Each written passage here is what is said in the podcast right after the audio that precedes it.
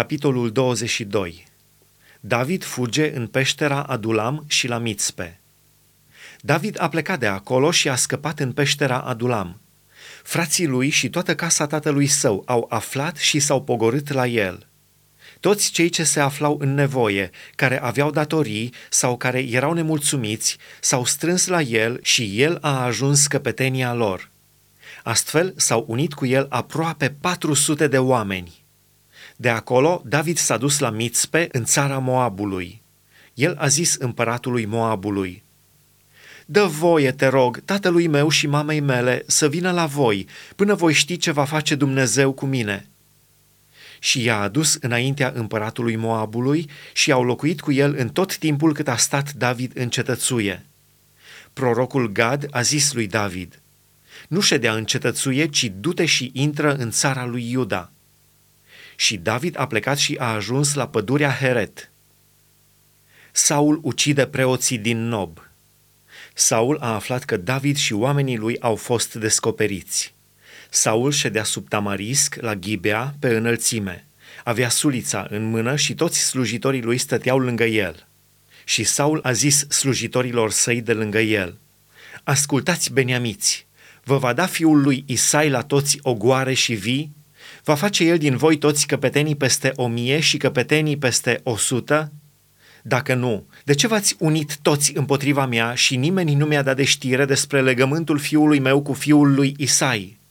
Pentru ce n-a fost nimeni dintre voi pe care să-l doară inima pentru mine și să mă înștiințeze că fiul meu a răsculat pe robul meu împotriva mea ca să-mi întindă curse, cum face astăzi? Doeg, Edomitul, care era și el printre slujitorii lui Saul, a răspuns – eu am văzut pe fiul lui Isai venind la Nob, la Ahimelec, fiul lui Ahitub. Ahimelec a întrebat pe Domnul pentru el, i-a dat merinde și i-a dat sabia lui Goliat, filisteanul. Împăratul a trimis după Ahimelec, fiul lui Ahitub, preotul, și după toată casa tatălui său, după preoții care erau la Nob. Ei au venit toți la împărat. Saul a zis, Ascultă fiul lui Ahitub. El a răspuns, Iată-mă, domnul meu. Saul i-a zis, Pentru ce v-ați unit împotriva mea tu și fiul lui Isai? Pentru ce i-ai dat pâine și o sabie și ai întrebat pe Dumnezeu pentru el ca să se ridice împotriva mea și să-mi întindă curse cum face astăzi? Ahimelec a răspuns împăratului, Care dintre slujitorii tăi poate fi pus alături cu credinciosul David, ginerele împăratului, gata la poruncile lui și înconjurat cu cinste în casa ta?' Oare de astăzi am început eu să întreb pe Dumnezeu pentru el? Departe de mine așa ceva. Să nu arunce împăratul nicio vină asupra robului său, nici asupra nimănui din casa tatălui meu, căci robul tău nu știe nimic din toate acestea, nici lucru mic, nici lucru mare.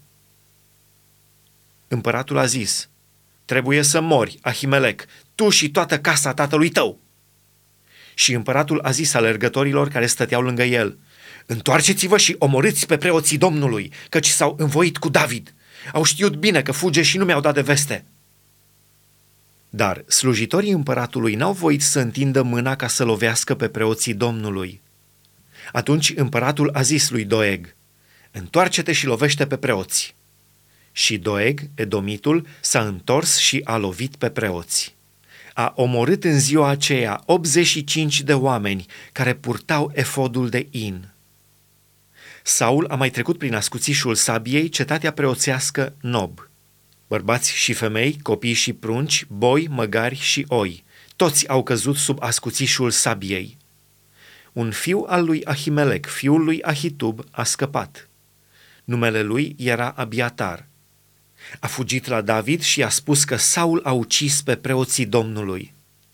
David a zis lui Abiatar – M-am gândit chiar în ziua aceea că Doeg, Edomitul, fiind acolo, nu se putea să nu spună lui Saul, Eu sunt pricina morții tuturor sufletelor din casa tatălui tău.